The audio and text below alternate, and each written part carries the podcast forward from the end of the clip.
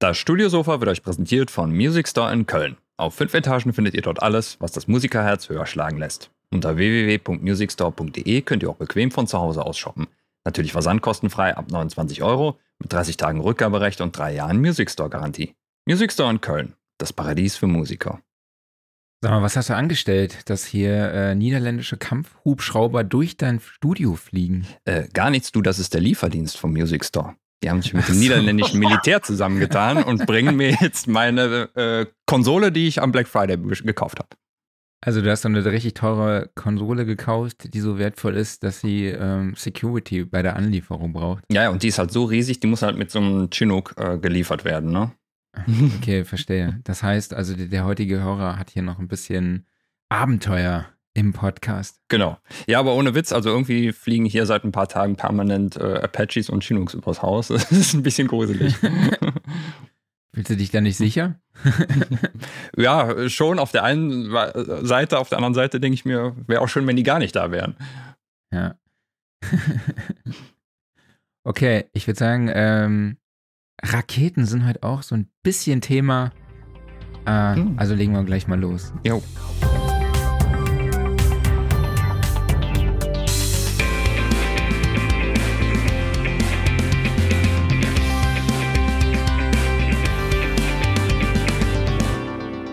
Studiosofa, der Sound and Recording Podcast, Ausgabe 179. Hallo an alle da draußen. Schön, dass ihr in dieser Woche wieder dabei seid. Ich spreche wie immer mit meinem Wingman der niederländischen Kampfhubschrauber Klaus Beetz. mit dem Chefpiloten Marc Bohn. ja, und wir begrüßen heute zu Gast in unserem Podcast Sigi Siebert. Hi, Sigi, äh, Sibi, schön, dass du dabei bist.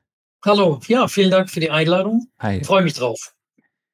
Du bist Schlagzeuger und Mikrofonentwickler von Sibi Siebert, einer Marke, die, glaube ich, hier auch wieder ein bisschen unter dem Radar fliegt, wenn wir hier mal bei der Thematik äh, bleiben. Du bist auch im Vertrieb Sky Music Distribution unterwegs und wir sprechen jetzt heute über die ja, Entwicklung der Mikrofone von Zip Systems, ähm, die eigentlich für die Aufnahme von Drums gedacht sind, aber halt auch ähm, ja durchaus bei der Gitarre zweckentfremdet werden können. Ähm, und sprechen einfach über die Besonderheiten der Mikrofone.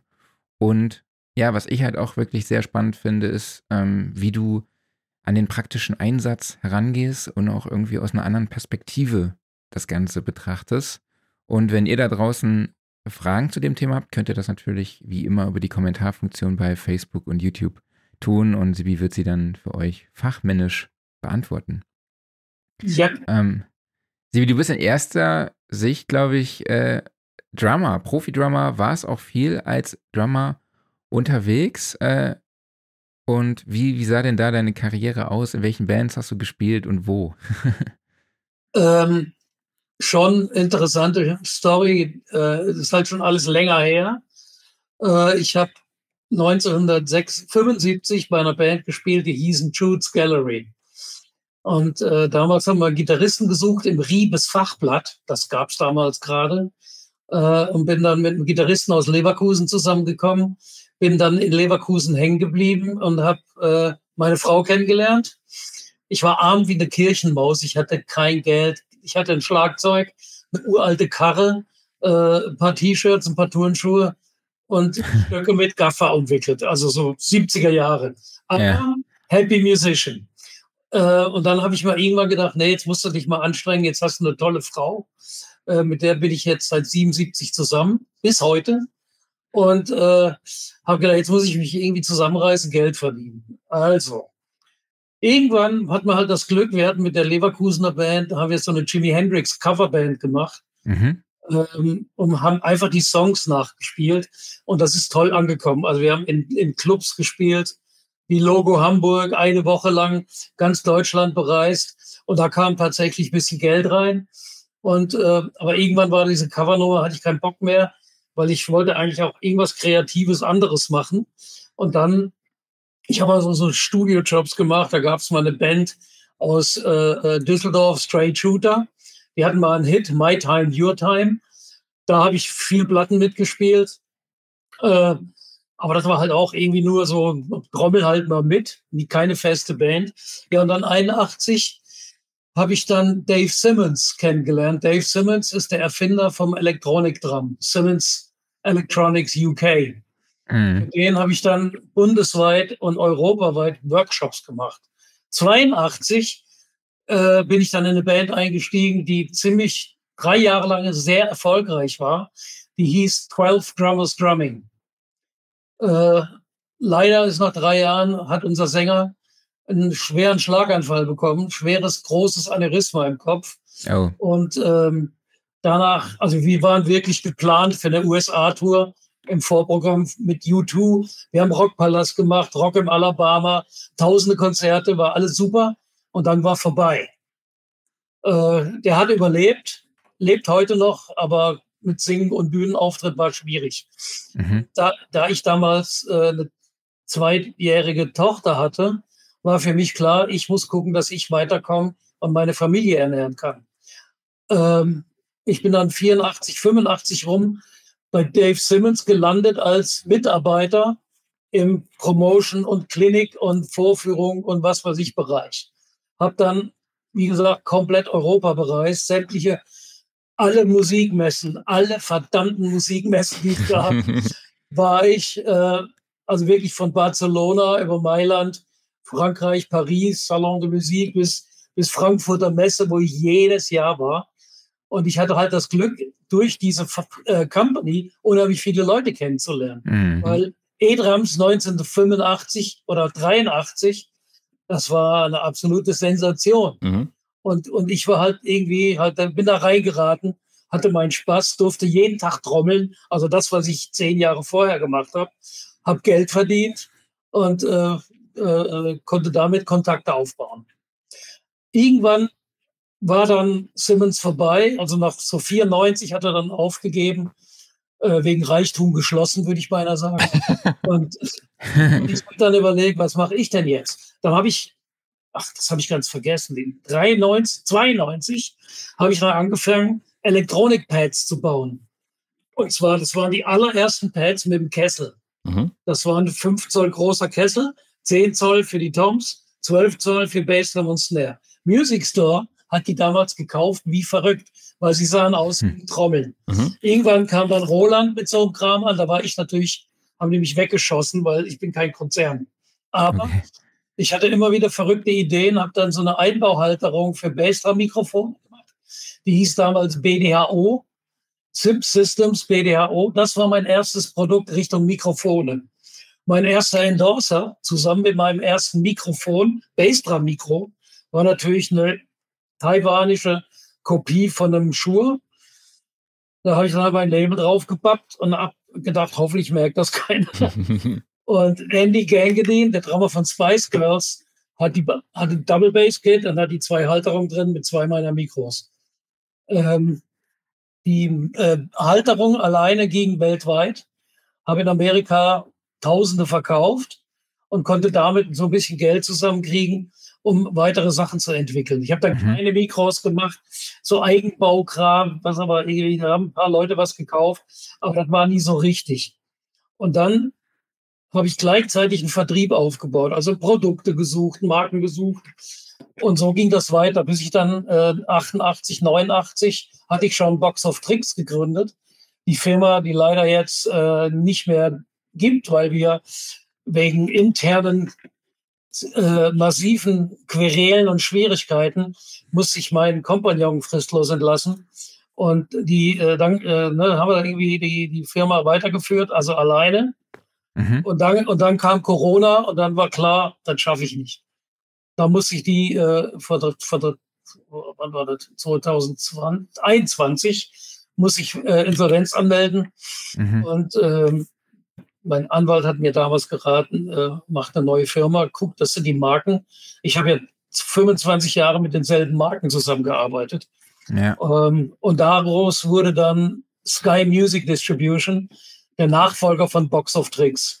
Okay, wie sieht da dein Aufgabengebiet aus? Für was bist du da zuständig? Also ich mache ähm, International Sales, mhm. wirklich äh, rund um die Uhr wir, haben, wir arbeiten gerade an einem Vertrieb in Amerika, mhm. was mich sehr freut, weil der ist mega interessiert an, eigentlich an einem Produkt, hat mhm. aber dann gesehen, dass ich Mikrofone mache, wo wir gleich draufkommen, mhm. und ja. jetzt auch Mikrofone ins Portfolio aufgenommen. Also wir haben ein Produkt, was auch mein eigenes ist. Das geht weltweit durch die Decke. Das sind Skygale Damper Pads. Mhm. Kleine Gel Pads, die du auf die Trommelfälle legst und dämpfen den Oberton. Ist kein neuer Hut, aber ich habe das anders entwickelt, äh, indem ich die, äh, die Formel geändert habe weil es gibt jede Menge Gels und die sind alle irgendwann schmierig, mhm. weil die durch Licht oder ich habe einen Endorser in Texas, nee, in Austin, in Austin, Texas, Dave Shabari, der ist äh, Drummer von Il Nino, so eine Tex-Metal-Band. Mhm. Und der hat mir auf der NAM vor drei Jahren gesagt, ich probiere die mal aus. In Texas ist es schon mal ganz schön heiß. Und wenn die stabil bleiben, dann reden wir über einen Deal. Ich bin dann äh, äh, von der NAM zurück, habe dann drei Monate nichts gehört und habe dann in der Zeit, war, war ja bei uns Sommer, und habe die dann draußen ins Auto bei 30 Grad draußen vorne aufs Dashboard gelegt und habe gehofft, dass sie nicht wegschmelzt. Schließlich sind die stabil geblieben und äh, da war ich im Geschäft. Dann kam zu dieser Firma kam richtig weltberühmte Drama Mike Portnoy von Dream Theater mhm. oder Winery Dogs Van Romain von Enrique Iglesias oder Steve Morse Band. Mhm. Und äh, am, am geilsten war das Meeting mit Korn-Drummer Ray Lucia. Der hat nämlich auch ein Signature Pack dann bekommen. Und er hat von sich aus automatisch irgendwann äh, Mördervideos auf YouTube, Facebook und Instagram gestellt und hat die Sky Girls in den Himmel gelobt. also unglaublich. Krass. Ähm, also das ist ein Teil meines Vertriebsbereichs. Ähm, ich habe seit, also die ganzen Marken, die ich jetzt gleich einfach mal vorlese, äh, die habe ich schon seit fast über 20 Jahren persönlich klar gemacht. Mhm. Da, darunter ist Alpine Gehörschutz, ja. meistverkaufte Musikergehörschutz. Dann sehr wichtige Firma für uns ist EBS Bassequipment aus Schweden. Großartige Effektpedale, Verstärker etc. Dann äh, Canopus, Drum äh, Accessories, halt im Drum-Bereich. Dann Black Rack, das ist ein deutscher Hersteller, der muss äh, Halterung, Wandhalterung für Akustikgitarren baut. Sehr interessant. Dann, also im Drum-Bereich haben wir da noch äh, Wrist Grips. Das sind Handgelenkbandagen, mhm. auch für Gitarre, für alle Musiker, die Probleme mit, mit äh, Karpaltunnel oder mit Handgelenkstress haben. Ach, krass. Ähm, dann, was haben wir noch? Skygale hatte ich eben erwähnt, Canopus Drum Accessories, Sky Percussion, Handmade in Köln. Äh, das sind Snare Drums aus Spezialhäusern, wie zum Beispiel äh, Paduk, Klangholz und so weiter. Dann Kidhuls Drumsticks aus, aus USA, schon seit 20 Jahren. Äh, ja, das war es eigentlich schon. Mhm. Also das ist ein gutes Portfolio, äh, vor allen Dingen mit, mit Alpine und EBS. Äh, habe ich so die Hotseller im Programm. Ähm, also alle Produkte werden über die großen Music Store, Thomann, Hieber, Lindberg, alle Musikläden, die hier äh, wichtig sind, werden die verkauft. Und toi toi toi läuft gut. Immer noch. Okay, super. Und nach cool. Corona erst recht. Bevor wir jetzt mal ins Thema einsteigen, Klaus, war dir Zip Systems im Vorfeld ein Begriff? Ich muss zugeben, nein. Ja, tatsächlich war es bei mir auch erstmal, waren erstmal auch Fragezeichen über dem Kopf, aber ich glaube, wir, wir steigen jetzt einfach mal in das Thema ein. Ja. Ähm, was würdest du denn sagen, ist für dich die Philosophie hinter Zip Systems? Tja, die Philosophie ist einfach, ich habe, ich war halt nicht nur E-Drummer ewig lange, ich habe auch äh, äh, Akustikdrums äh, geliebt und gespielt und habe halt immer die üblichen Mikrofone benutzt. Mhm. Also entweder Shure oder, oder also in der Bassdrum das Beta 52. Und es hat mir auch immer gut gefallen, bis ich dann halt mal irgendwann gedacht habe, hm, man könnte ja mal was entwickeln, was anders ist. Und wie gesagt, äh, Andy Gangedin von Spice Girls hatte natürlich meine Beta 52 Kopie. Das war ganz lustig, aber das hat eigentlich nichts gebracht, weil es eine Kopie mhm. war. Ähm, dann habe ich ewig rumrecherchiert und habe dann einen sehr netten kleinen Hersteller in Japan gefunden, mit dem ich lange dann äh, überlegt habe, was man denn machen kann. Und der hat mir dann ein paar Prototypen geschickt. Und äh, ein Freund von mir ist Tontechniker. Also ich habe eigentlich zwei.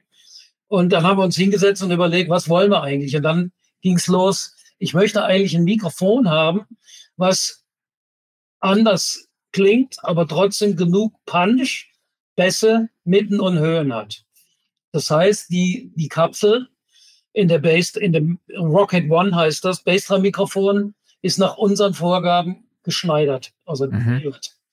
Und da ist, äh, also manche Leute haben gesagt, das ist eine Mischung, jetzt vom rein vom Soundgefühl, wenn man das anschließt und hört, ist das eine gesunde Mischung aus Beta 52 und äh, Onyx D6. Mhm. Äh, also es hat genug Bums bei im unteren Bereich zwischen 20 und 200 Hertz wir haben die Mitten etwas abgesenkt, dafür aber mehr Höhen draufgegeben. Äh, also, und das, klar, wir haben natürlich ein eigenes Gehäuse entwickelt, kann ich ja mal zeigen. Mhm. Mhm. Weil wir haben uns immer gefragt, warum müssen die Bassdrum Mikros solche Brummer sein, solche ja. Riesenbüchsen. Ja. Audix, Audix ist auch nicht so ein Rieseneimer. Das stimmt. Dann habe ich halt in, äh, in Deutschland recherchiert und habe eine Firma gefunden, äh, die nach unserem oder meinem Design äh, äh, praktisch ein Aluminium, äh, ein Stahlrohr macht, pulverbeschichtet, mit Krokodilbeschichtung. Und da ist die Kapsel, die man hier gleich sieht, eingebaut. So, ungefähr in dem Bereich, äh, hier ist die Kamera, in dem Bereich befindet sich die Platine, wo der Sound geschneidert ist, also zugeschnitten ist. Äh, okay einige. Bevor wir. Ja. Nee, sorry, wollte ich nicht unterbrechen. Also, ähm, die, die, ähm, genau, auf die Frage nach der Entwicklung äh, wollen wir später nochmal genauer eingehen. Deshalb weiß ich jetzt nicht, ob du jetzt schon zu viel vorwegnimmst. Ähm, äh, ich wollte nochmal einfach nach dem Portfolio fragen. Also, welche Mikrofone habt ihr denn im Portfolio? Was ist das Einsatzgebiet und mit welchem, von welchen Preisen reden wir bei den Mikrofonen? Okay. Also, das erste Mikro, was kam, war das Rocket One Bassdrum-Mikrofon, wie eben gezeigt. Einsatzgebiet Bassdrum, äh, große Floortoms, Pauten, alles, was große Kessel hat, aber auch Bassbox. Ist ja klar, ich kann ja auch einen Bass mit Mikro abnehmen, nicht nur über die DI. Das zweite Mikrofon war Rocket 2. Äh, das zeige ich mal kurz.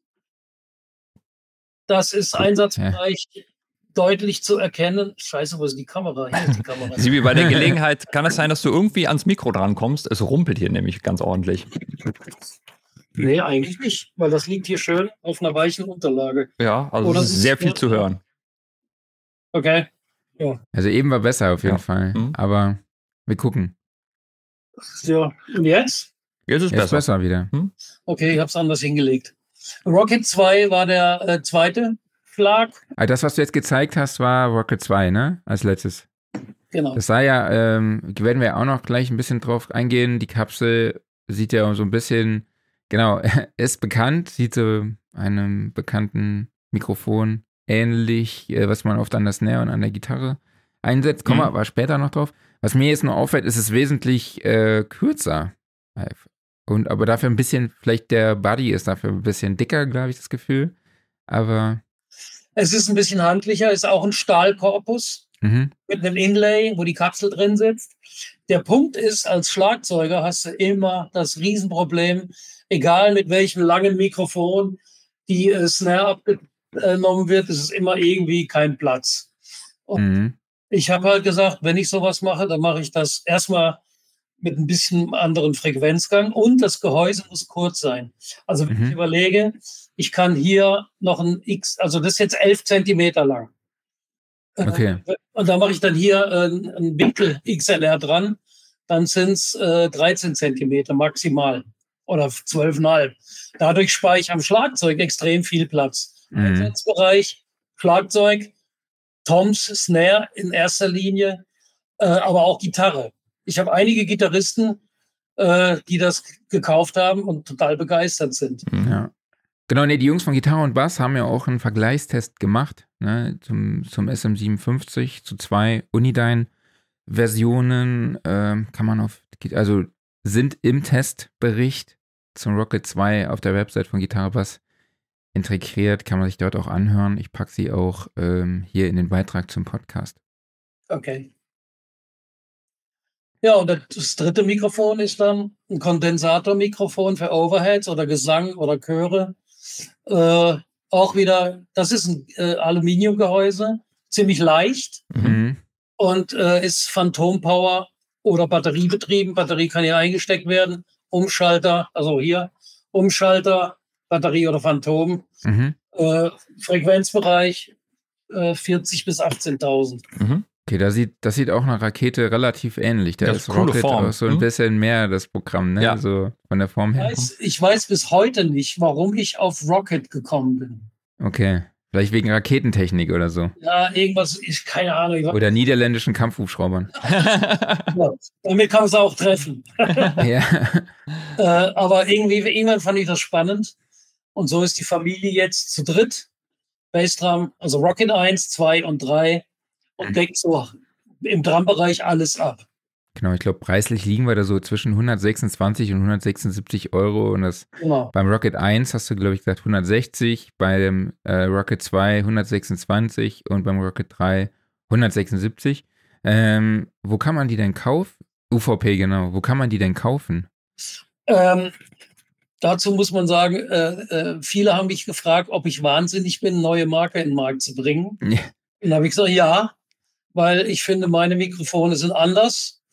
Die Frequenzbereiche sind anders. Ich kann flexibler damit arbeiten. Und es ist made in Germany. Fand ich ganz wichtig.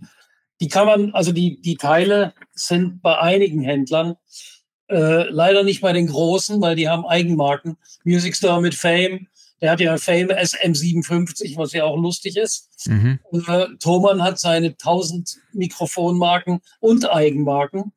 Also ich bin eher so bei so kleineren Händlern vertreten. Zum Beispiel gibt einen Händler in der Nähe von Regensburg, FMF Guitars. Mhm.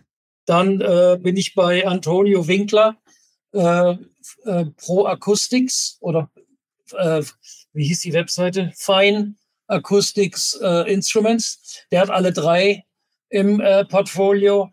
Dann gibt's diverse kleinere Händler in, in Bayern, äh, äh, also ich äh, in der Schweiz, dann jetzt demnächst in den USA. Also wir arbeiten da auf Hochtouren. Mal gucken, wenn ich noch aufgeschrieben habe. Jesus Maria. Ich habe natürlich, ah ja, Hardline Music in Wuppertal hat die auch, jetzt hier in der Gegend. Dann äh, äh, gibt einige Verleiher, Rama Rama, hier aus Leverkusen hat die gekauft. Dramarama ist ein geiler Name. Mhm. Ja, finde ich auch. Der Typ ist auch cool. Der Jörg. Äh, also wir arbeiten an einem Händlernetz. Das ist natürlich nicht so einfach. Vor allen Dingen jetzt nach Corona haben alle die Hütte voll äh, mit tausend Ma- Materialien. Aber ich glaube, alle, die es schon mal gehört und ausprobiert haben, da gibt es eine Menge Schlagzeuger, äh, die das bei uns direkt kaufen können. Mhm. Ähm, da kommen wir gleich zu. Da lese ich einfach mal vor, wer die alle jetzt in Benutzung hat.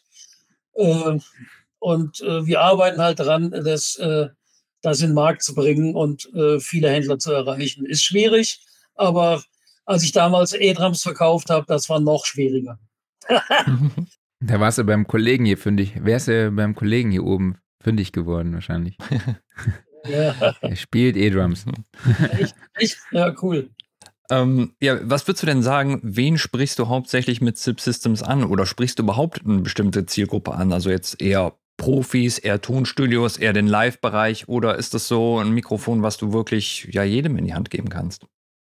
Ich das sehe das so, dass man das jedem in die Hand geben kann. Mhm. ist natürlich die meisten Leute oder ah, nicht auf, jetzt will ich nicht so angeben, aber viele Leute in der, in der Musikbranche kennen mich als Schlagzeuger, alte Simmons-Typ, der auf jeder Messe rumgehangen hat und äh, praktisch beim Erfinder vom E-Drum war.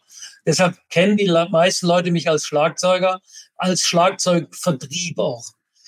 Aber man kann das Mikrofon genau wie alle anderen äh, äh, äh, überall einsetzen. Also ich kann damit Gitarre abnehmen, Bass.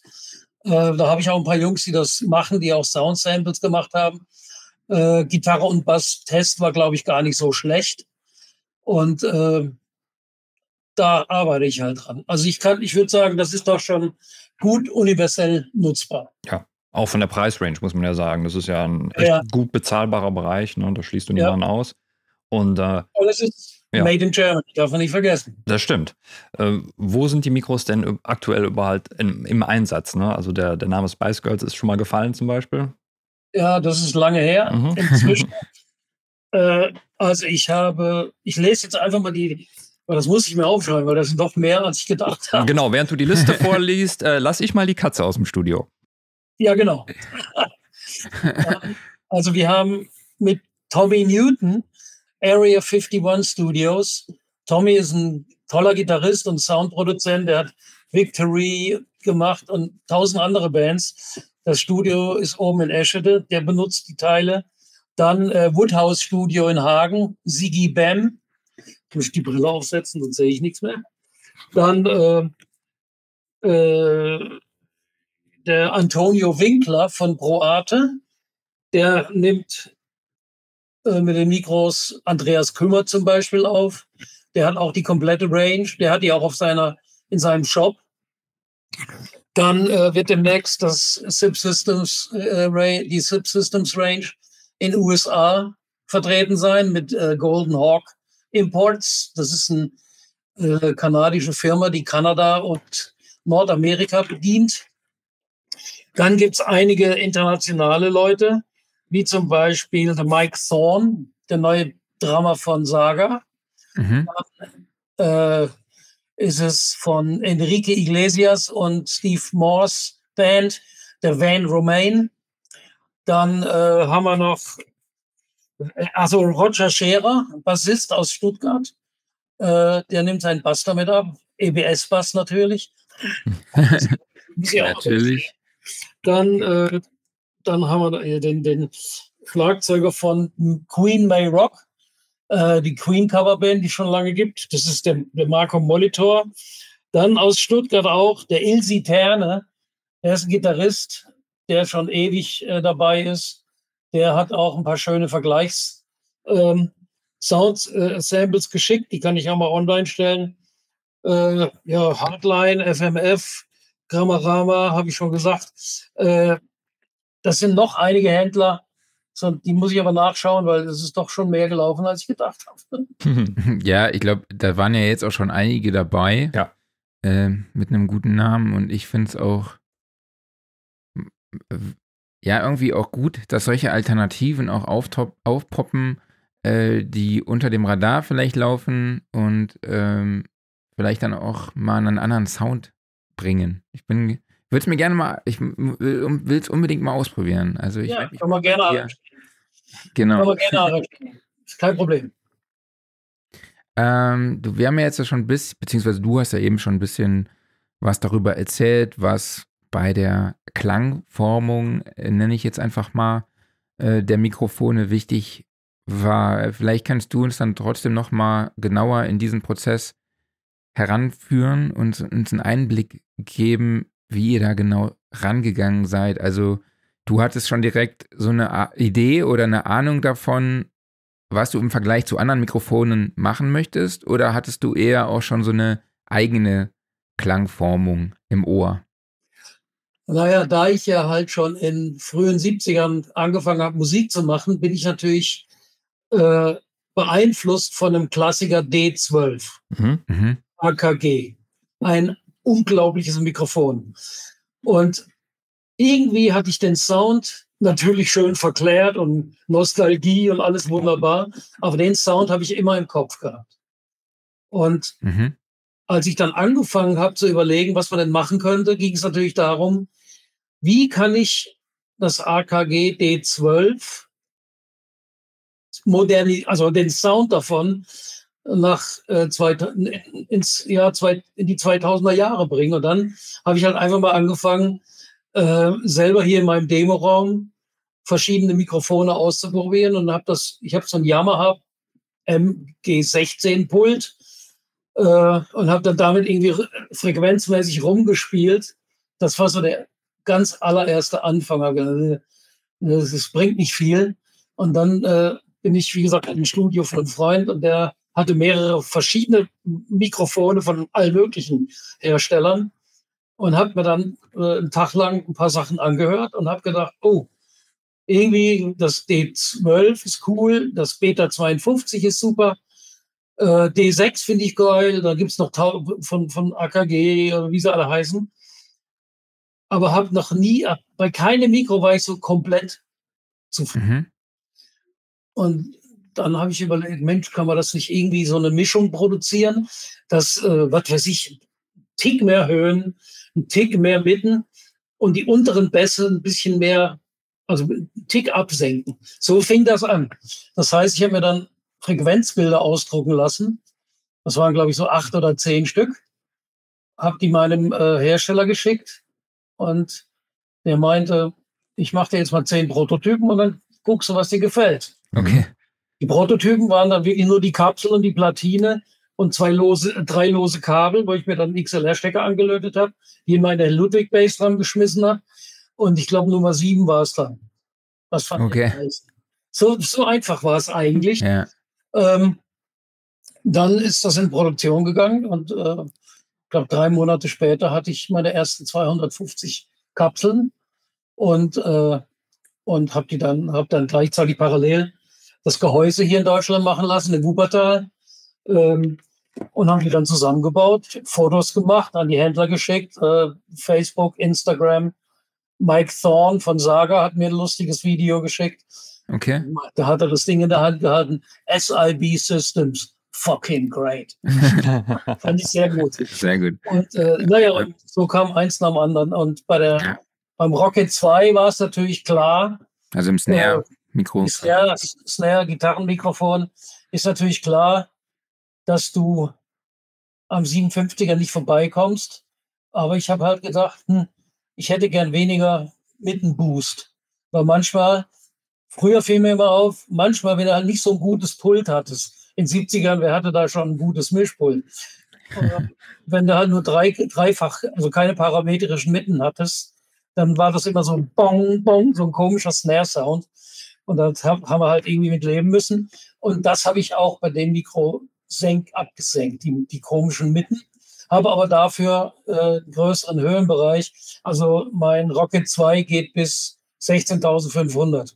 Hertz und das Schuh halt bei 16.000. Ob das jetzt ein Riesenunterschied ist, ich glaube, die abgesenkten Mitten haben mehr Einfluss auf den Sound gehabt, weil, wie gesagt, die Gitarre, also Tommy, Tommy Newton äh, ist total ausgeflippt, weil wieso klingt denn das so geil? Der konnte es gar nicht verstehen.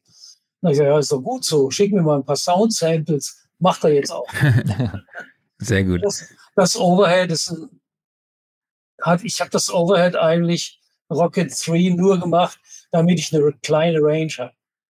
Ne, weil das ist Standard Elektret Kondenser, da habe ich nichts Großartiges verändert. Das klingt von sich aus geil. Fertig.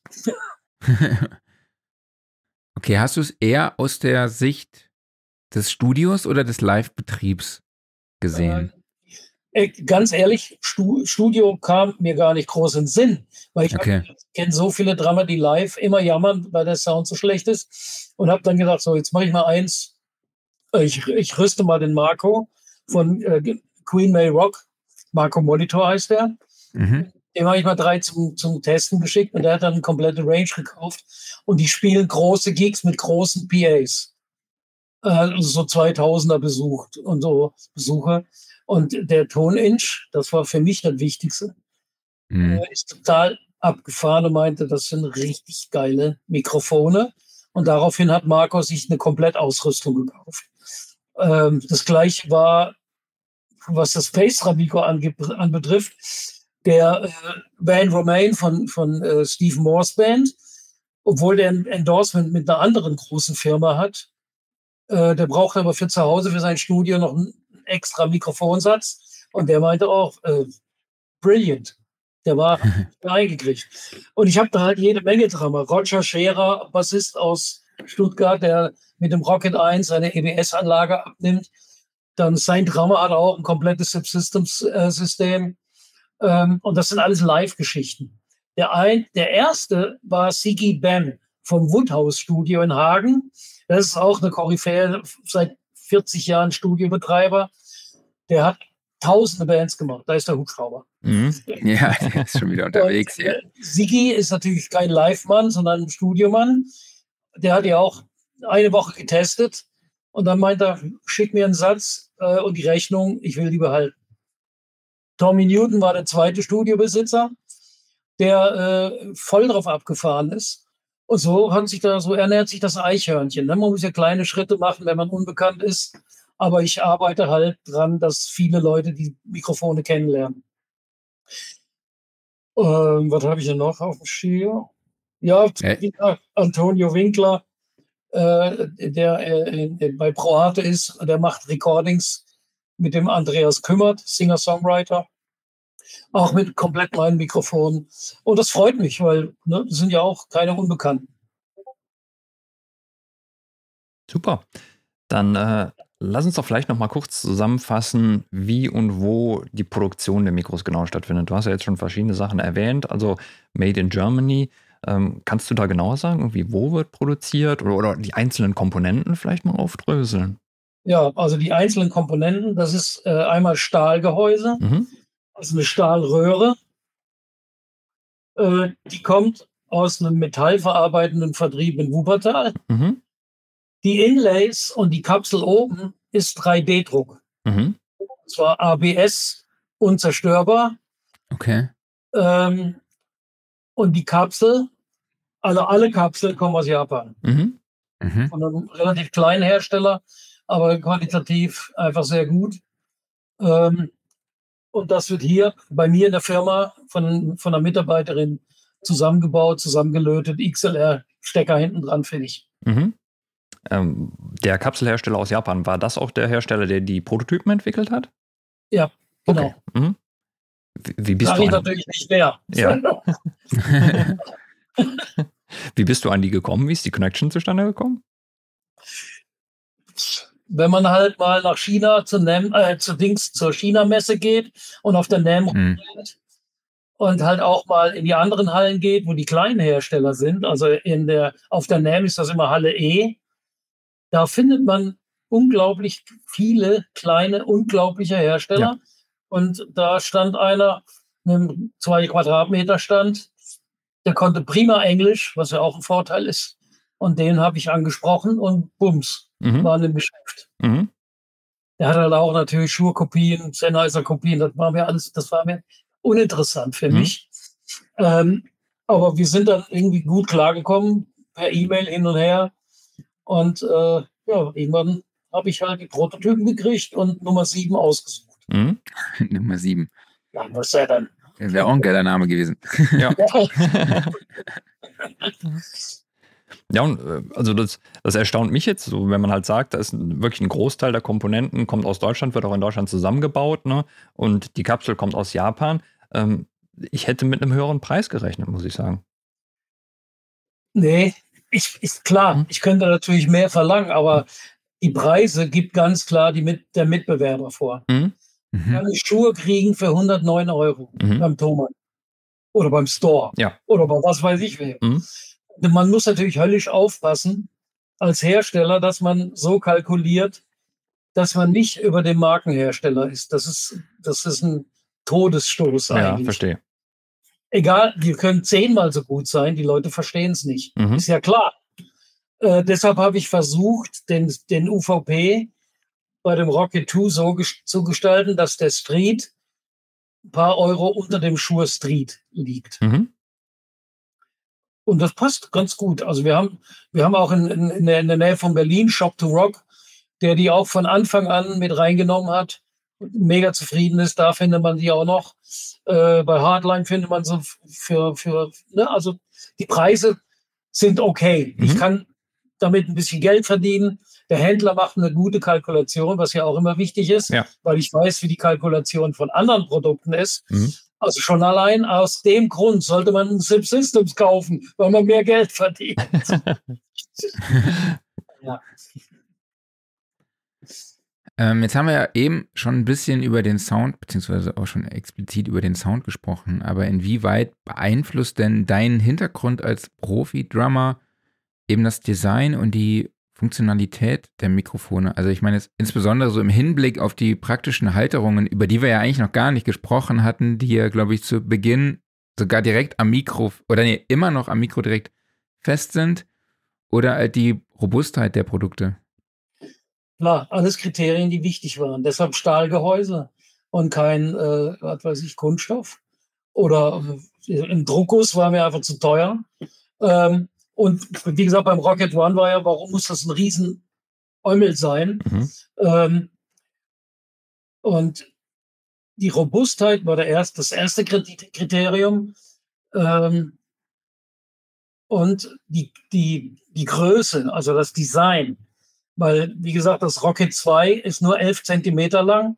Wenn ich das an der Snare oder auch von der Gitarrenbox baue oder stelle, ist das relativ unproblematisch, äh, da nicht da äh, nicht dran zu kommen, weil es halt kurz ist. Bei der Snare ist natürlich eine Granate, mhm. wirklich ne, so ein Stückchen zwischen Hi und Snare platziert werden kann.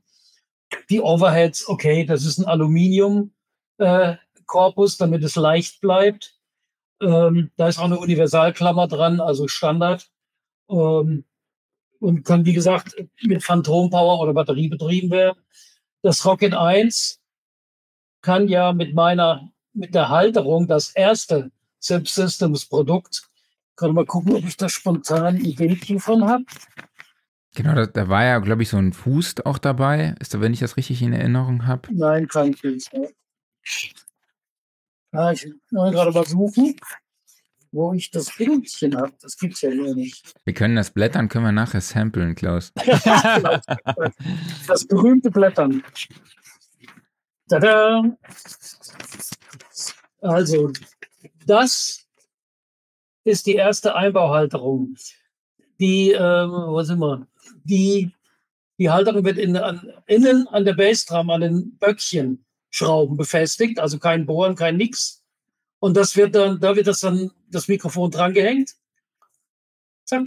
Mhm. Jedes Mikrofon ist eine Universalhalterung. Okay.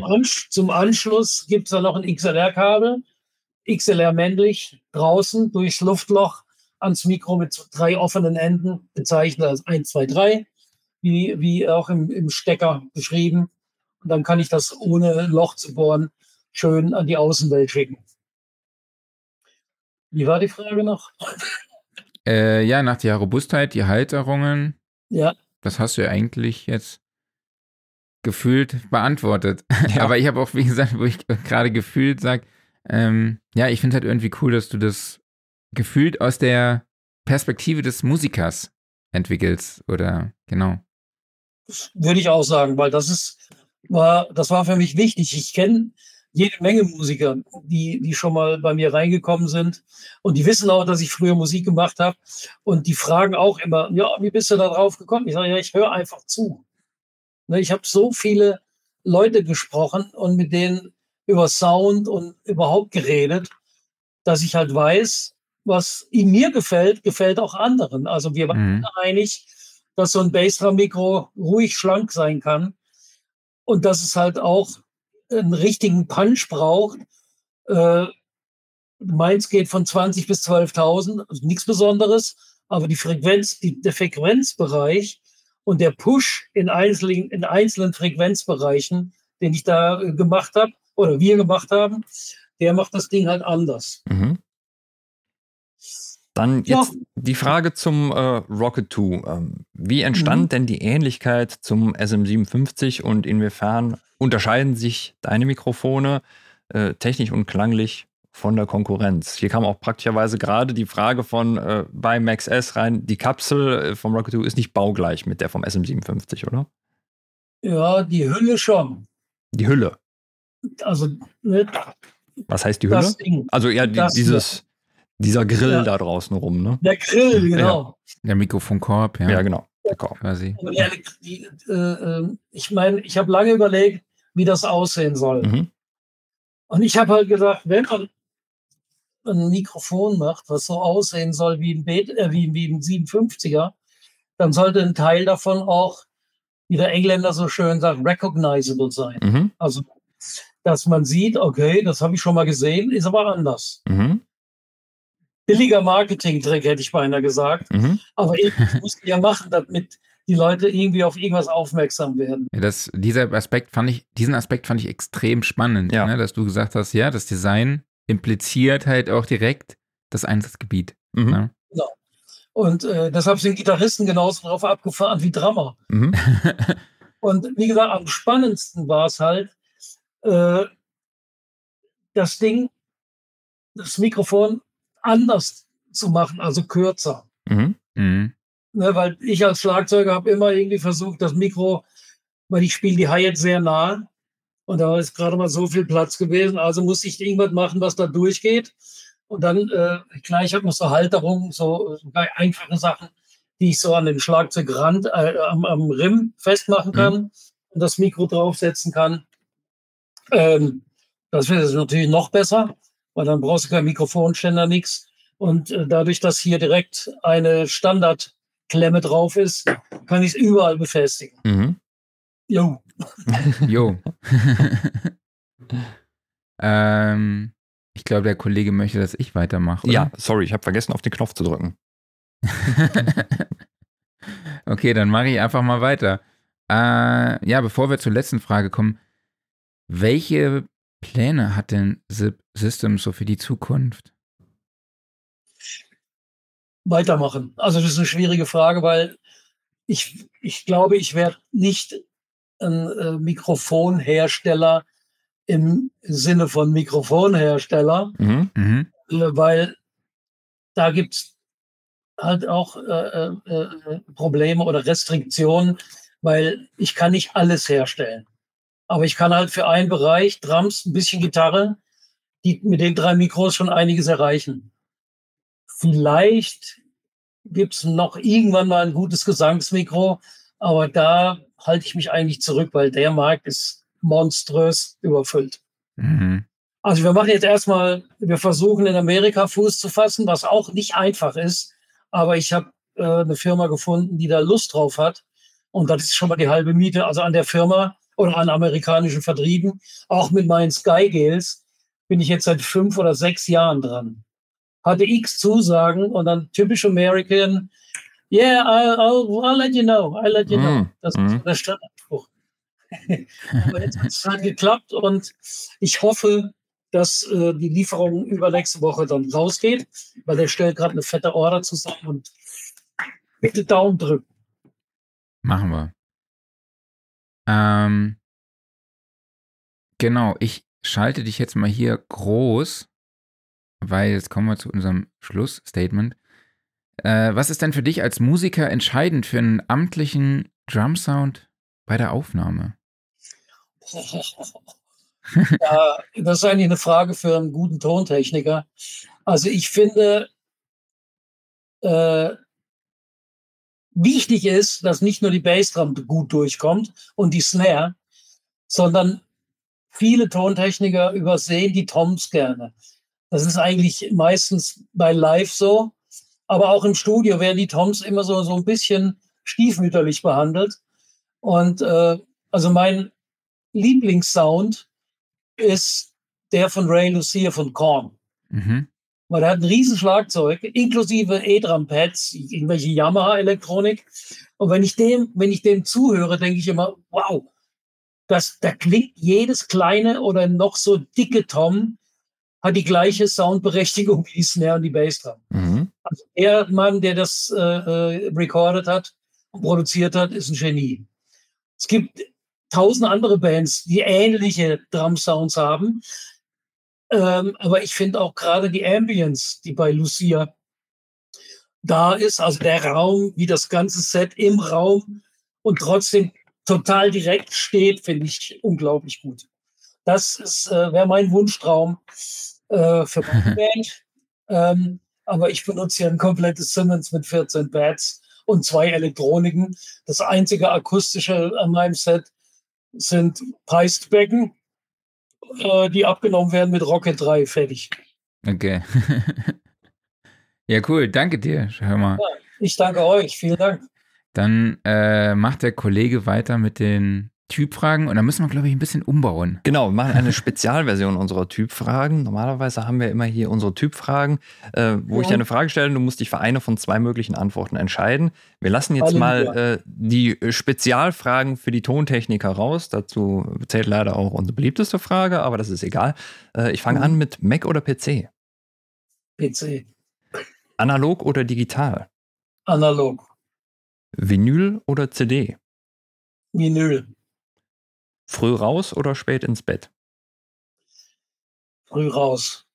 Und dann sage ich noch abschließend Wein oder Whisky? Wein.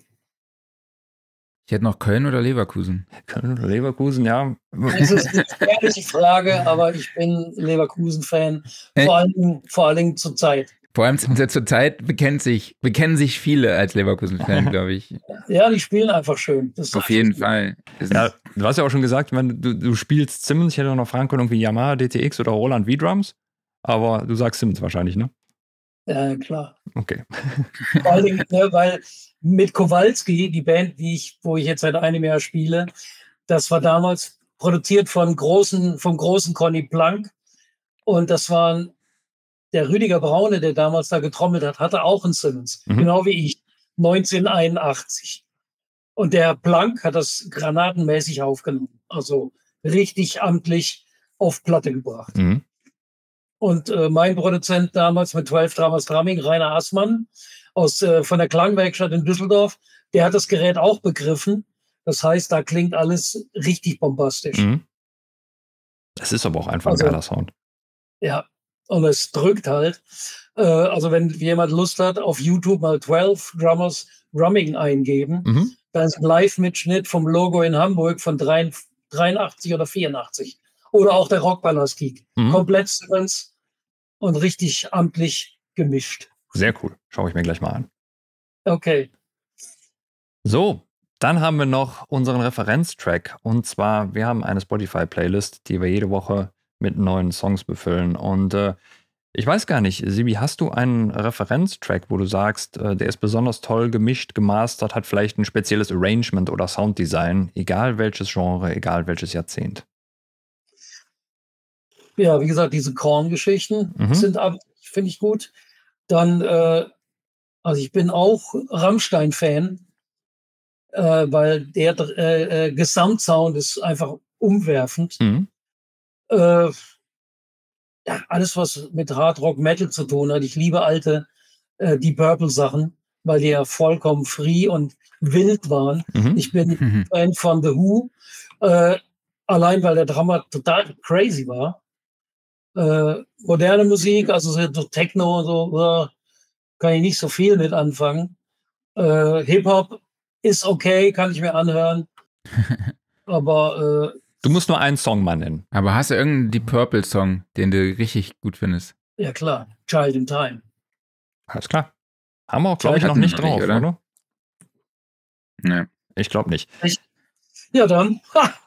Perfekt. Super. Apropos haben wir noch ja. nicht drauf. Marc, äh, was hast du denn drauf?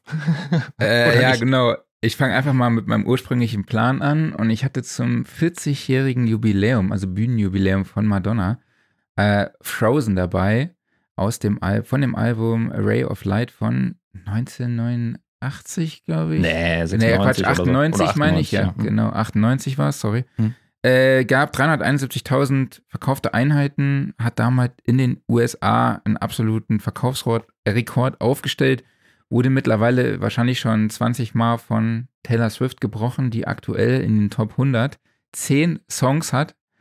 Das heißt, kann man mal ist machen. da prozentual echt gut am Start. Kann man sich mal äh, fragen, ob man vielleicht irgendwie das mal verändert, äh, wie die Charts zusammengestellt werden. Ähm, genau, aber das, das Album hat sich glaub, über 20 Millionen Mal ein, alleine verkauft. Mhm. Was ich halt an Frozen so witzig finde, die Dauer 6 Minuten und 12. also das Original-Edit ist äh, 6 Minuten und 12. Äh, und ich habe noch eine witzige Trivia dazu rausgefunden. Und zwar gab es in Belgien einen Urheberrechtsstreit, weil die ersten vier Takte wohl von einem anderen Song stammen. Ähm, und deshalb musste Madonna dann 125.000 Euro Strafe zahlen und der Song war in Belgien verboten. Obwohl der Song damals schon irgendwie Platz 3 der flämischen Hitparade oder Platz 2 der wallonischen Hitparade erreichte und äh, kam dann halt zum Protest und irgendwie im Jahr 2014 wurde das Urteil dann vom belgischen Gericht wieder aufgehoben und davor gab es tatsächlich echt ein ähm, Aufführungsverbot des Songs. Ja. ja, witzig, weil so eine ähnliche Story habe ich auch. Okay. Wir waren auch in München im Landgericht. Äh, äh, äh, wir hatten damals mit Jules Gallery, meine erste Band, gab es einen Song, der hieß Nordrach.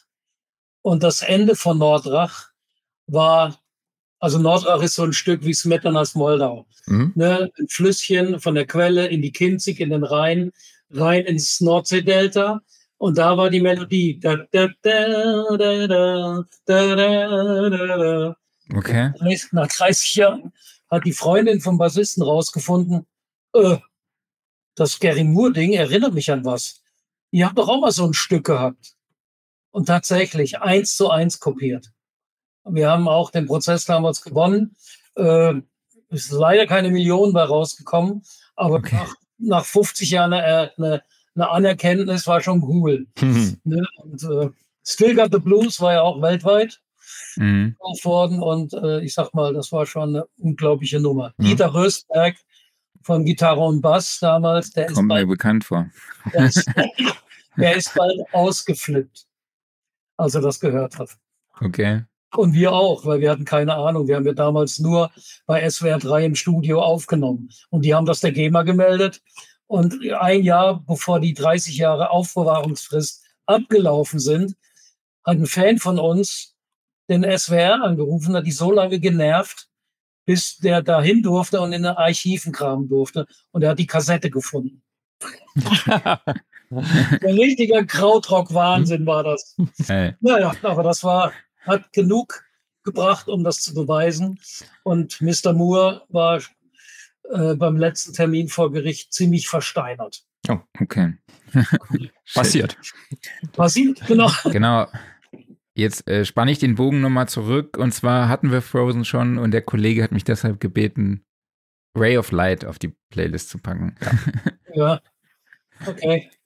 So, Gibt so viele geile Songs auf dem Album, das ist super. Ja, so. was hast du dabei? Genau, äh, ich habe letztens beim Autofahren äh, durch die Sender gesäppt und dann nach Ewigkeiten mal wieder hm, hm, hm, hm von den Crash Test Dummies gehört. Aus dem Jahre 1993 eigentlich ein klassisches One-Hit-Wonder, aber ich finde ein unglaublich starker Song, weil er halt, du hast erstmal so diese, diese tiefe, warme, einhüllende so Stimme des Sängers, mhm. äh, plus, ich sag mal, Mitmusiker, aber es ist eigentlich nur die Stimme, die den Song so trägt.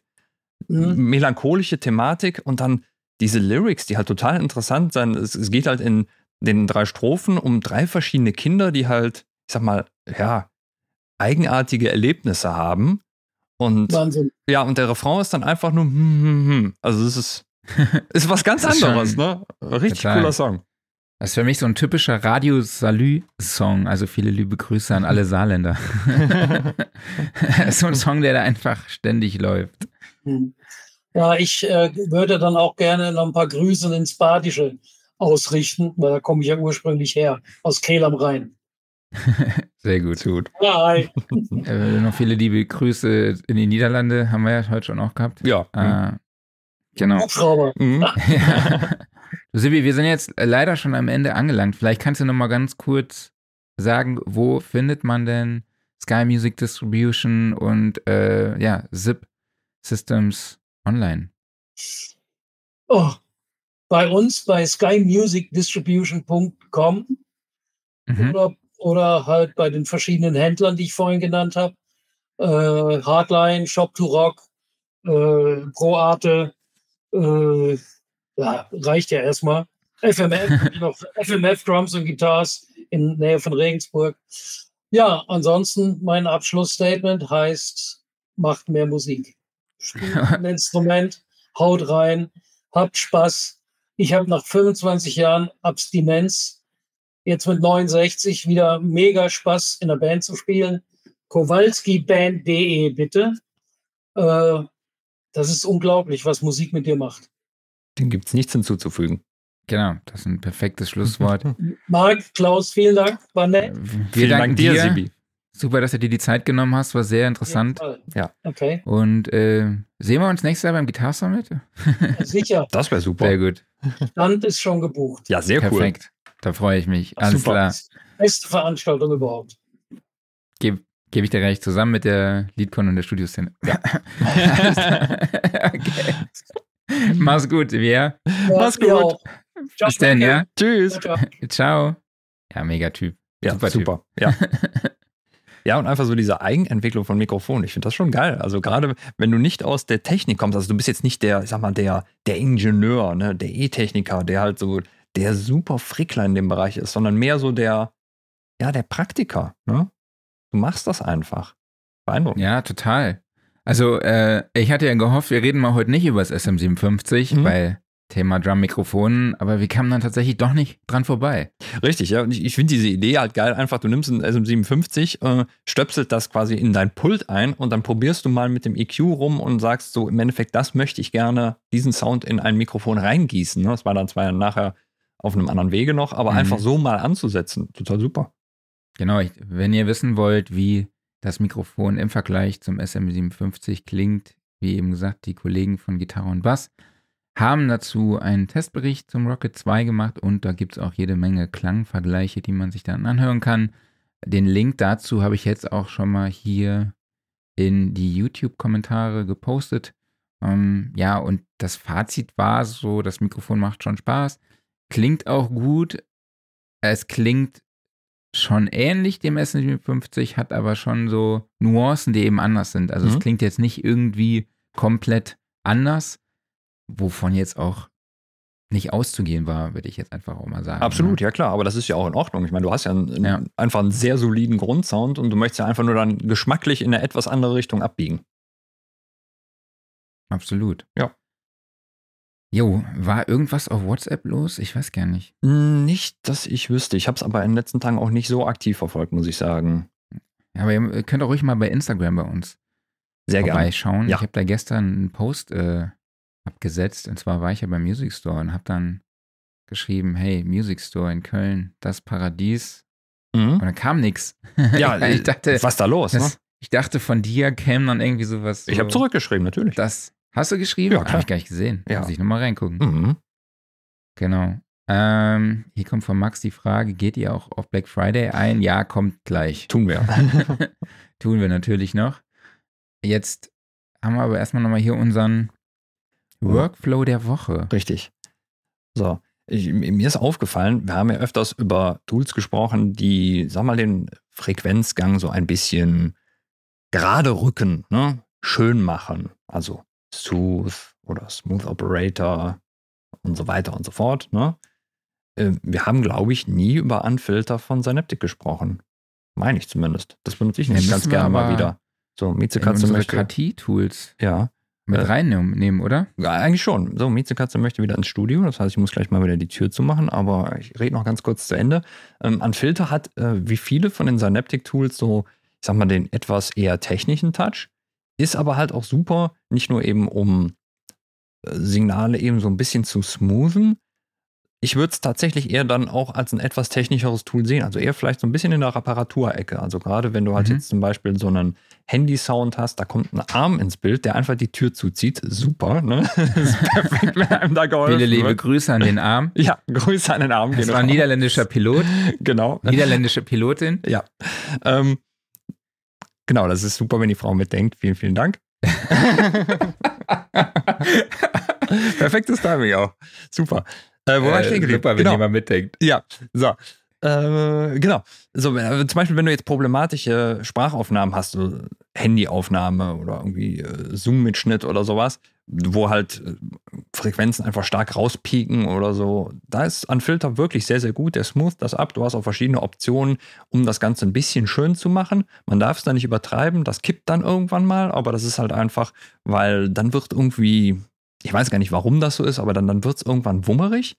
Gibt da zum Beispiel dann so eine ja, ich sag mal, so, so einen leichten Badewannen-EQ drin, der dann irgendwann, wenn du zu viel Gas gibst, dann auch mal die Resonanzen etwas zu heftig anhebt. Aber das ist ein total gutes Reparaturtool, was auch sehr stressfrei funktioniert. Und kann ich nur empfehlen.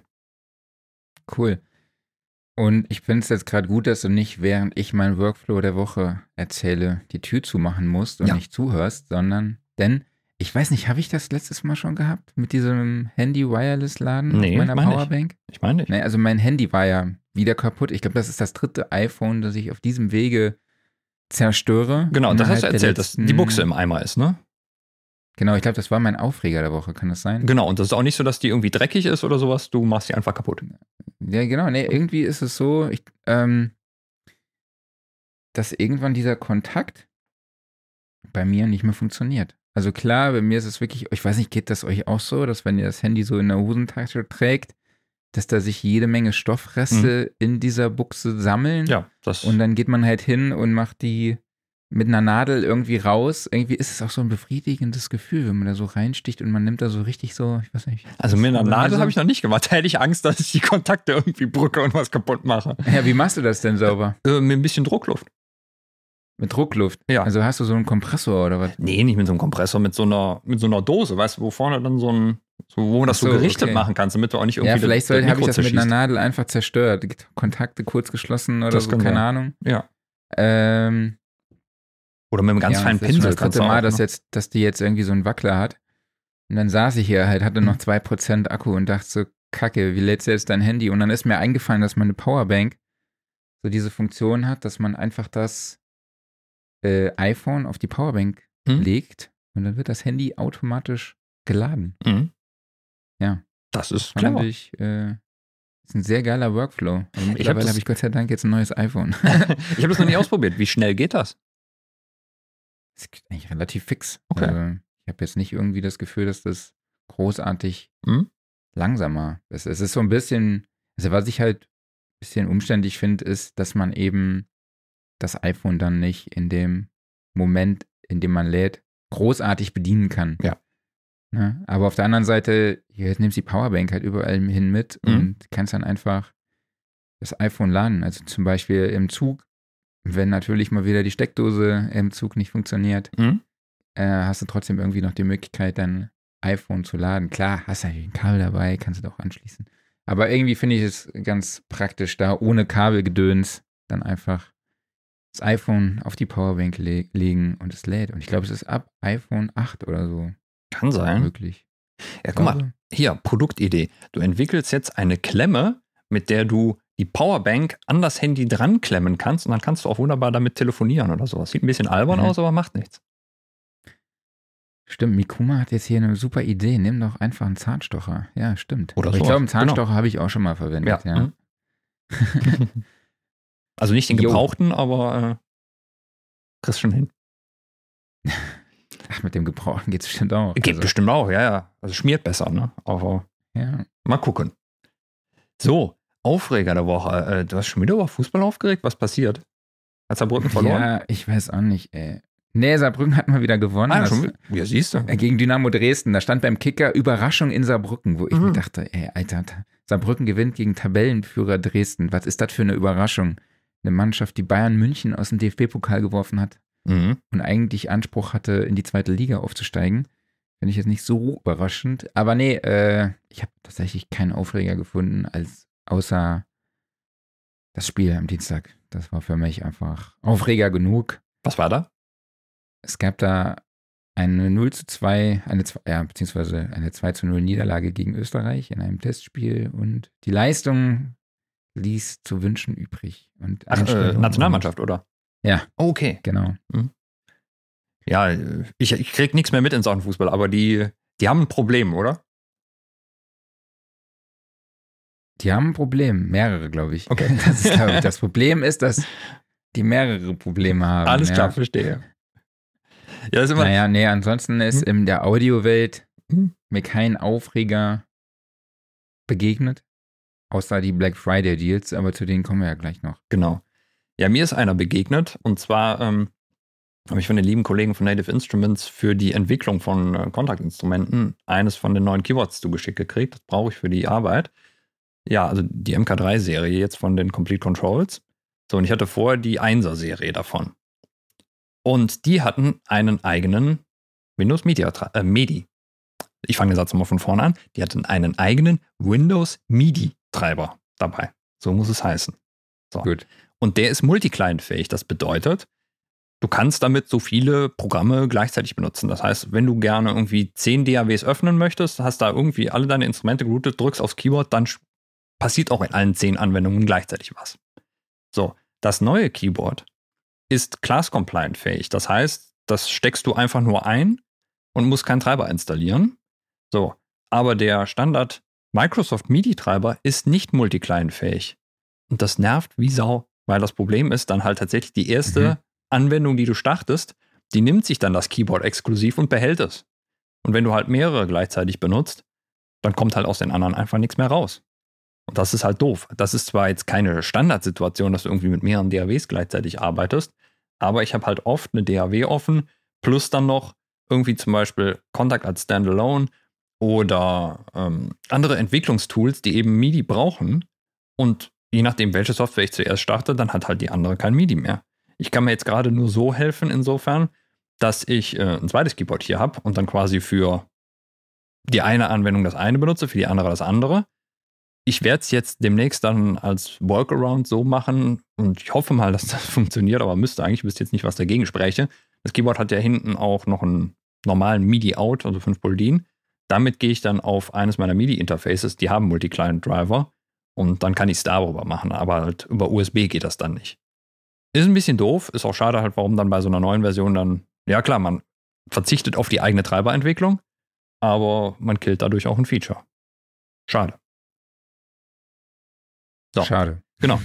Und äh, ich habe noch was aufgeschrieben, und zwar eine kleine Korrektur, die ich eigentlich noch machen möchte. Wir hatten doch über Spotify gesprochen, und zwar über diese ja.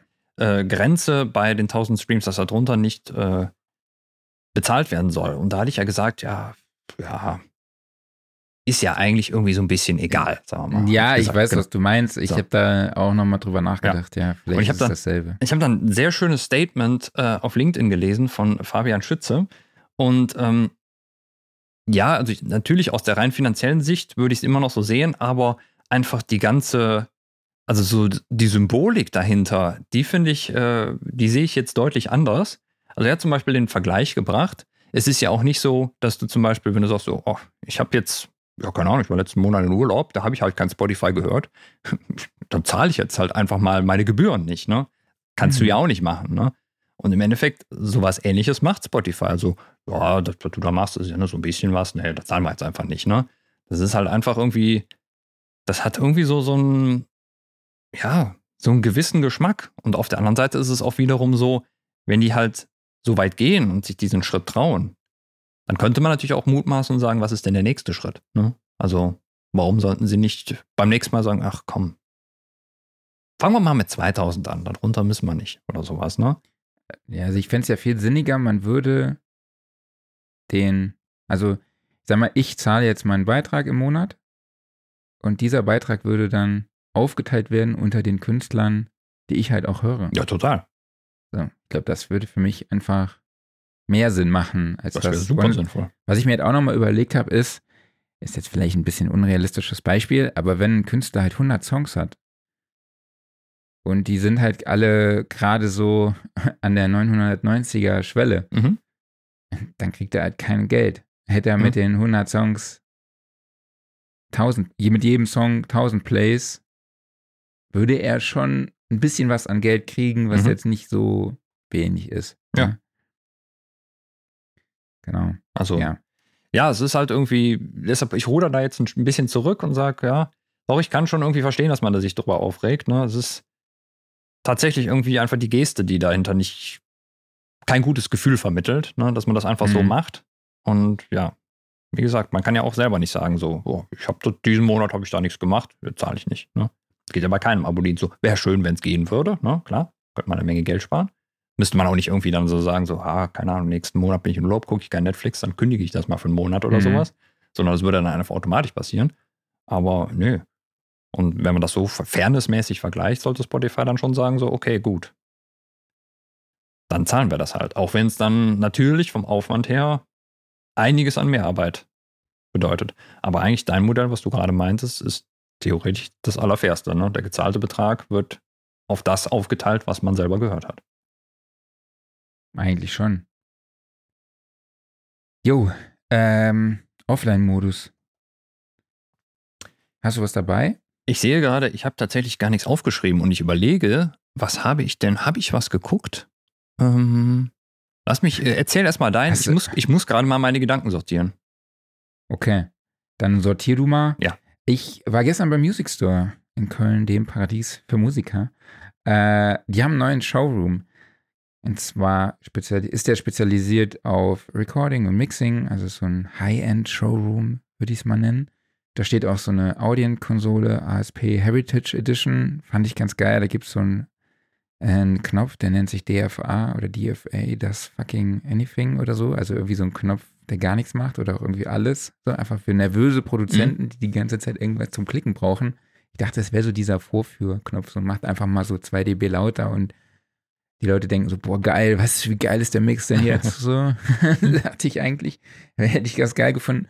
Aber ja, was ich, äh, sehr cooler Raum, ist ähm, gespickt mit jede Menge Studiomonitoren, die da zum Vergleichstest äh, auch zur Verfügung stehen. Also man kann da wirklich mit so einer, über so eine Umschaltmatrix Vergleich hören, also zwischen den unterschiedlichen Lautsprechern hin und her schalten. Da stehen dann Genelex, Vocals, Heads, Eve Audios, Adam Audios, Dünn Audios. Nicht, also alle gängigen Marken, die man so kennt, mit natürlich jetzt nicht all ihren äh, Serien, aber schon so, dass das Ganze Sinn macht. Also echt cool. Ich habe da gestern immer so rumgehört und war dann doch überrascht, wie unterschiedlich die dann teilweise klingen. Mhm. Obwohl du denkst, der macht die Head Audio an, ne? Und mhm. dann denke ich so, oh, cool, geiler Sound und so. Und dann schaltet er auf die Eve Audio um und ich denke so, oh ja, immer noch geiler Sound, aber trotzdem irgendwie ganz anders. Und dann Adam Audio, boah, der ist auch geil, aber trotzdem auch wieder ganz anders, ne? Also es ist echt. Hast du einen Favoriten? Irgendwie. Ja, ich hatte tatsächlich gestern einen Favoriten, aber das waren so die Fokal-Trio, irgendwas. Mhm. Also das sind so richtige Klopper. Aber von den kleinen fand ich tatsächlich so die Adams. Mhm gut. Aber ich weiß tatsächlich jetzt nicht mehr hundertprozentig genau. Ich versuche es gleich mal rauszufinden, ähm, welches, welches Modell es war. Wir müssen ja eh noch irgendwie mal einen Tag beim Music Store an der Kaffeebar verbringen und genau. da sollten wir dann auch ich mal meine, eine gemeinsame Hörsession machen. Ich, ich meine, es waren die, es waren die A8H. Mhm. Genau. Also ich, Preis ist ja 1500, 1600 mhm. ungefähr, 1400. 1549 beim Store. Genau. Also die fand ich echt gut. Also mhm. Head fand ich auch richtig gut. Als er erst Head angemacht hat, dachte ich, oh geil, mhm. irgendwie so, ne? Und dann mhm. auf die Adam fand ich dann noch ein bisschen besser. Und ähm, ja, aber ich glaube, die Fokal Trio, die fand ich schon echt gut. Mhm. Cool. Genau. Und ja, und je drei große Racks stehen da einfach gespickt mit super viel hochwertiger Hardware. Und das kann man alles vor Ort einfach ausprobieren, antesten. Die haben sich da super viel Mühe gegeben. Geil das alles vernünftig zu verkabeln, äh, das direkt einfach anspiel- und ausprobierbereit dastehen zu haben. Mhm. Also, wenn man mal in solche, vor allem bei Lautsprechern, wenn man so viel Geld investiert, ist es, glaube ich, schon echt cool, die vorher mal zu hören, statt mhm. zehn Paar bei Store zu bestellen. Ja. Und dann, äh, genau. Genau. So, jo, was hast du da? Ja, mir, mir, ist wieder eingefallen, was ich geguckt habe. Und zwar äh, habe ich angefangen zu gucken, bin fast durch, ähm, den Film Shooter mit Mark Wahlberg. Der sagte mhm. mir nur vom Namen her was und der ist mir bei äh, Netflix vorgeschlagen worden, weil er, ich glaube, jetzt Ende des Monats rausgenommen wird. Und ja, ich hätte gerade Lust auf Actionfilm, also reingemacht. Und der hat einen netten Twist drin, der Film. Den verrate ich jetzt mal nicht an der Stelle. Es geht halt um einen äh, Scharfschützen des US-Militärs und der wird quasi so, ich sag mal, von seinem Land zurückgelassen. Äh, ja, und dann gibt es nachher einen Twist. Und das ist ganz cool eigentlich. Und dann kommt halt so dieses typische Actionfilm, Rache-Story und so weiter und so fort. Ist mhm. cool inszeniert und sowas, hat Spaß gemacht. Ich bin nicht der größte Mark Wahlberg-Fan, aber alles solide. Also, wer Bock auf einen guten Actionfilm hat, kann man sich auf jeden Fall angucken. Cool. Kenne ich gar nicht. Muss ich mir dann auch mal anschauen. Mhm. So, Yo, Black Friday. Dann haben wir irgendwie, wir wollten es einfach G-Corner, irgendwas zwischen G-Corner und Top 5, heißt jetzt die Kategorie. Äh, es wird wahrscheinlich einfach Gear Corner sein. Ne? Mhm. Ähm, Black Friday steht an. Ja, also morgen ist es soweit. Können wir den Job Der nicht Tag, an dem machen. äh, die, die, der Tag, an dem die Preise, nachdem sie letzte Woche um 10% gestiegen sind, wieder diese Woche um 10% fallen. Nee, ich glaube, das ist bei vielen Produkten wohl so. Gibt da ja mehrere, mehrere Studien. Mhm. Aber ich habe schon das Gefühl, dass vor allem bei uns im Audiobereich bei den Softwareprodukten da schon einiges geht. Auf obwohl es natürlich gewisse Hersteller auch gibt, bei denen das ganze Jahr über Black Friday ist. Ja. Die das Ganze nur irgendwie geschickt oder ungeschickt, wissentlich oder auch unwissentlich pa- verpacken. verpacken. Mhm. Genau. Ähm, aber möchtest du loslegen oder soll ich? Wir wir können ja auch einfach mal allgemein sagen, also prinzipiell hat, glaube ich, ich, ich wüsste jetzt gerade keinen Hersteller in Sachen Software zumindest, der nicht irgendeinen Deal hat. Es gab ja mal welche, die haben früher nicht mitgemacht. Fettfilter hat man eine Zeit lang nicht mitgemacht, ähm, aber inzwischen auch. Und ich glaube, prinzipiell kann man bei jedem einfach gucken gehen und kriegt irgendeinen Deal. Aber jetzt haben wir halt so ein paar Sachen mal rausgepickt, wo es noch was Spezielleres geben könnte. Fang gern mal an. Okay, also ich habe auch super viele Themen. Zum einen gibt es ja auch die Thomann Cyber Week. Da Mhm. habe ich mich auch mal so ein bisschen durchgeklickt.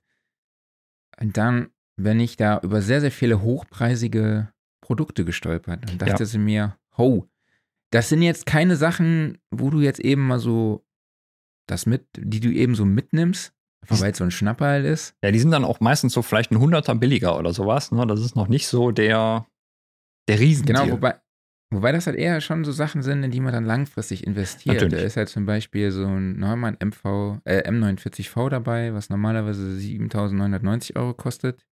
Gibt es jetzt zum Preis von 7.290. Dann Ja. Gibt es da auch dieses Chandler Limited Red Microphone für 5.099. Der äh, Cyber Deal liegt bei, nee, kostet normalerweise 6.990, kostet nur 5.990. Ich habe Mhm. mir hier tatsächlich falsch aufgeschrieben. Gut, dass ich mal nochmal nachgeguckt habe. Sehr, sehr gut. Ähm, ja, und solche Sachen, ne? Dann halt auch so ein Neve 1073 von ähm, Neve. Oder halt dieser Neumann V402 von dieser Mikrofon-Preamp und äh, den Drama, Zweikanalröhrenkompressor, Moog-Vocoder gibt's da. Oder den Ev- Eventide H9000 Harmonizer. Ähm, da kann man dann ja teilweise echt schon so ein Taui oder 500 Euro sparen. Aber Mhm. es sind natürlich jetzt keine Produkte, wo man jetzt eben mal so sagt, ach, könnte ich mal eben mal, zeige ich so aus der Portokasse. Nee, eben genau. Aber ja, je nachdem, was halt so angesagt ist. Ne? Ich habe auch gerade mal nochmal bei Music Store, da gibt es natürlich auch die entsprechende Liste aufgemacht und reingeguckt. Also, was mich zum Beispiel spontan angesprungen hat, ist äh, von, von Arturia das Minilab äh, MK2, also dieses sehr kompakte MIDI-Keyboard. Das gibt es jetzt zum Beispiel für 66 Euro. Kostet normalerweise, glaube ich, 90 oder sowas. Das finde ich schon einen ziemlich guten Deal, muss ich sagen. Also 66 Euro für so ein kompaktes, sehr hochwertiges äh, MIDI-Keyboard ist eine feine Sache. Jo, ansonsten Ja, Software, ne? Software, Software, Software. ohne Ende. Mhm. Hast du schon irgendwas gekauft? Nee, ich habe nichts gekauft und ich werde auch nichts kaufen. Ich glaube, der einzige Black Friday Deal, den, bei dem ich zuschlage, ist bei Amazon so ein Regal für die Küche. Sonst, glaube ich, nehme ich nichts mit. Kostet jetzt nur 36 Euro statt 45. Ähm, ja, ich habe mir bei Waves habe ich mich für dieses neue Plugin angemeldet, was es da dann Genau. for free gibt. Genau, ihr müsst euch bei Waves Ähm. anmelden, dann gibt es was geschenkt morgen. Genau.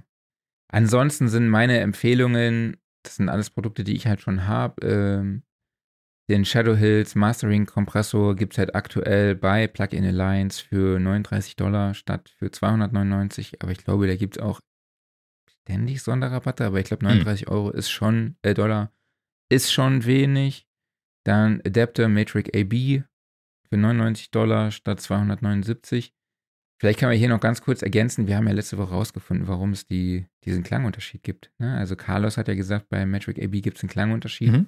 Und der, der wurde, glaube ich, mal bei einem Update behoben, weil da wirklich um ein Mühe das Audiomaterial verschoben wurde, ne? Den, äh, nee, den Fix habe ich tatsächlich gar nicht mitgekriegt. Ich habe halt nur sein Video mir nachher angeguckt, wo, wo es dann auch eindeutig so bestätigt war. Ich war also unglaublich im Pod, äh, Podcast. Ach so. Ähm, ich habe selber nee, dann genau. danach den, ähm, zum Beispiel das, das äh, Supervision von Steinberg verglichen. Da ist alles okay, da nullt sich alles wunderbar aus. Aber ja, der, also da gab es anscheinend wirklich ein Problem und du kennst jetzt den Fix. Genau, jemand in der WhatsApp-Gruppe, ich weiß jetzt nicht mehr genau, wer es war, hat dann gesehen, dass es diesen Fehler gab und dass der in irgendeinem Update dann eben auch behoben wurde. Ah, alles klar. Genau. Ja, ansonsten für mich immer eine Empfehlung hier äh, Soundtoys 5. Also das komplette Paket von Soundtoys aktuell für 249 Dollar statt 499 und ähm, genau, das sind so meine Favoriten. Ja, natürlich auch bei Waves vorbeischauen. Und geil fand ich die Werbung von Universal Audio, Buy Three und Get Free. äh, three. dann dachte ich so, okay, du kaufst drei und bekommst auch drei, geil. Aber ich glaube, der Sinn dahinter war, dass man drei kauft und dann nochmal zusätzlich drei dazu bekommt. Mhm. Genau. Ja, dann äh, würde ich sagen, dann schmeiße ich mal Plugin Boutique auf jeden Fall noch in den Ring. Da gibt es natürlich sehr, Genau. sehr viel zur Auswahl. Äh, sehr, sehr gute Deals. Das Schöne ist, es gibt was geschenkt. Und zwar, wenn man was kauft, dann gibt's, kann man sich aussuchen, So, entweder Air Music Technologies Drum Synth, Tractions Dawson Love, Excite Audios Vision 4X, den kenne ich leider überhaupt nicht. Von UJam gibt's Mellow 2 oder von Universal Audio den LA2A, was vielleicht Mhm. das bekannteste davon sein dürfte. Ja, also wie gesagt, wenn man bei Plugin Boutique was kauft, kann man sich eines von diesen Geschenken aussuchen und kriegt es noch on top oben drauf. Das ist auf jeden Fall eine sehr nice Sache. Ja, Native Instruments muss man, denke ich, erwähnen. Also gerade die Complete Deals sind immer sehr gut. Und dann, ich habe auch öfters Aiken Digital in den letzten Wochen erwähnt. Da gibt es jetzt auch 25% auf sämtliche Produkte. Ich habe schon zugeschlagen und mir das Post-Production Bundle geholt. Da hat sich auch gelohnt. Das kostet normalerweise, ich glaube, 300 Euro oder sowas und sind dann jetzt irgendwie, ja, weiß ich, 230 oder sowas um den Dreh rum, ne? Habe ich jetzt nicht genau ausgerechnet, aber das war schon eine echt gute Ersparnis. Was habe ich noch aufgeschrieben? Ich hatte noch irgendwas. Das also ich hatte noch. Output eben äh, vergessen. Stimmt. Also hm? output.com, die haben auch äh, 50% Mhm. Rabatte auf all ihre Effekte und Instrumente und da kann man auch durchaus mal zuschlagen. Das sind für mich super geile Tools, vor allem fürs musikalische Sounddesign, zum Beispiel äh, Movement, Thermal oder Portal oder ähm, ja, die Instrumente, also die sind schon echt, die haben schon echt Druck. Also diese Analog Strings oder Substance. Substance ist für mich echt so, boah, das, keine Ahnung, drückt dir einfach alles weg, Mhm. gefühlt. Oder auch diese Brass- und Rinse-Geschichte. Also, da kann man definitiv mal vorbeischauen. Sind super Tools. Kann Ja. ich nur empfehlen. Ja, genauso wie natürlich Fabfilter. Die werden auch nicht billiger als, ich glaube, die 25%, die sie jetzt gerade machen. Also. Nee. Wenn man was davon haben will, dann sollte man es jetzt Auf kaufen. jeden Fall jetzt zuschlagen. Ja, ja, genau, definitiv. sonst billiger werden die nicht mehr. Ja, und dann gibt es halt so ein paar speziellere Hersteller, was mir zum Beispiel aufgefallen ist. Es gibt äh, die Firma, ich weiß gar nicht, ich glaube, es ist eine deutsche Firma, die, da würde man dann wahrscheinlich Bome sagen, aber man nennt sie wahrscheinlich auch Bohm. Die machen halt äh, so virtuelle MIDI-Treiber und auch teilweise Mhm. inzwischen so Hardware-Boxen. Die haben zum Beispiel den MIDI Translator Pro, das ist eine Software, mit der kannst du MIDI-mäßig im Endeffekt alles in deinem Rechner rumrouten und modifizieren, wie du willst, auch über virtuelle Ports schicken. Wer sowas braucht für sein Setup, die kriegen einen Deal, allerdings erst ab morgen. Also der Deal fängt dann erst am Black Friday an. Ich glaube, sie haben auch noch nicht geschrieben, wie er genau aussehen soll. Also es kann auch sein, dass es vielleicht genau ab morgen nochmal Deals gibt. Okay. Aber das wird Ansonsten wahrscheinlich haben dann auch beworben dann, ne? Ansonsten habe ich auch mal die Black Friday Deals von Ryanair angeguckt. ich überlege jetzt über Silvester für vier Tage einfach mal nach äh, Kopenhagen zu fliegen. Von Oh, Köln aus cool. für 120 Euro hin und zurück. mhm. Kann man ja mal machen, ne? Kann man mal machen. Natürlich gilt Black Friday auch noch in allen anderen Bereichen. ne? Also wir denken zum Beispiel darüber nach, mal irgendwie neue Matratzen fürs Bett zu kaufen oder sowas. Und da ist halt Black Friday auch mal ganz praktisch. Dann gibt es auch Rabatt. Total. Weihnachtsgeschenke. Weihnachtsgeschenke, Natürlich, eine Riesenliste. natürlich, ja. Weihnachtsgeschenke ist super. Also man, Da man, ist man, man kann erstens sich, früh dran und man Mhm. hat das Gefühl, man hätte was gespart. man kann sich ja Ja. auch äh, audiomäßig, weihnachtsmäßig beschenken. Ne? Du meinst dich selber. Ja, ja, natürlich. Ja. Hast du schon, hast du schon was? Nee, nee, ich habe nichts, aber da ist dann auch weiter das Problem. Wahrscheinlich würde ich mir dann irgendwie mich selber mit einer Hardware beschenken und die ist dann nicht im Angebot oder so. Leider. ja, da musst du halt eine suchen, die im Angebot ist. ja, einfach nur deshalb. Nur deshalb. ich habe was gespart. Ich habe mir einen Neumann M49 gekauft. Genau. Ab nächster Woche dann hier im Studio Sofa Podcast. Ja. Und von dem Geld, was ich dann gespart habe, kann ich mir dann ja noch was kaufen. Ne?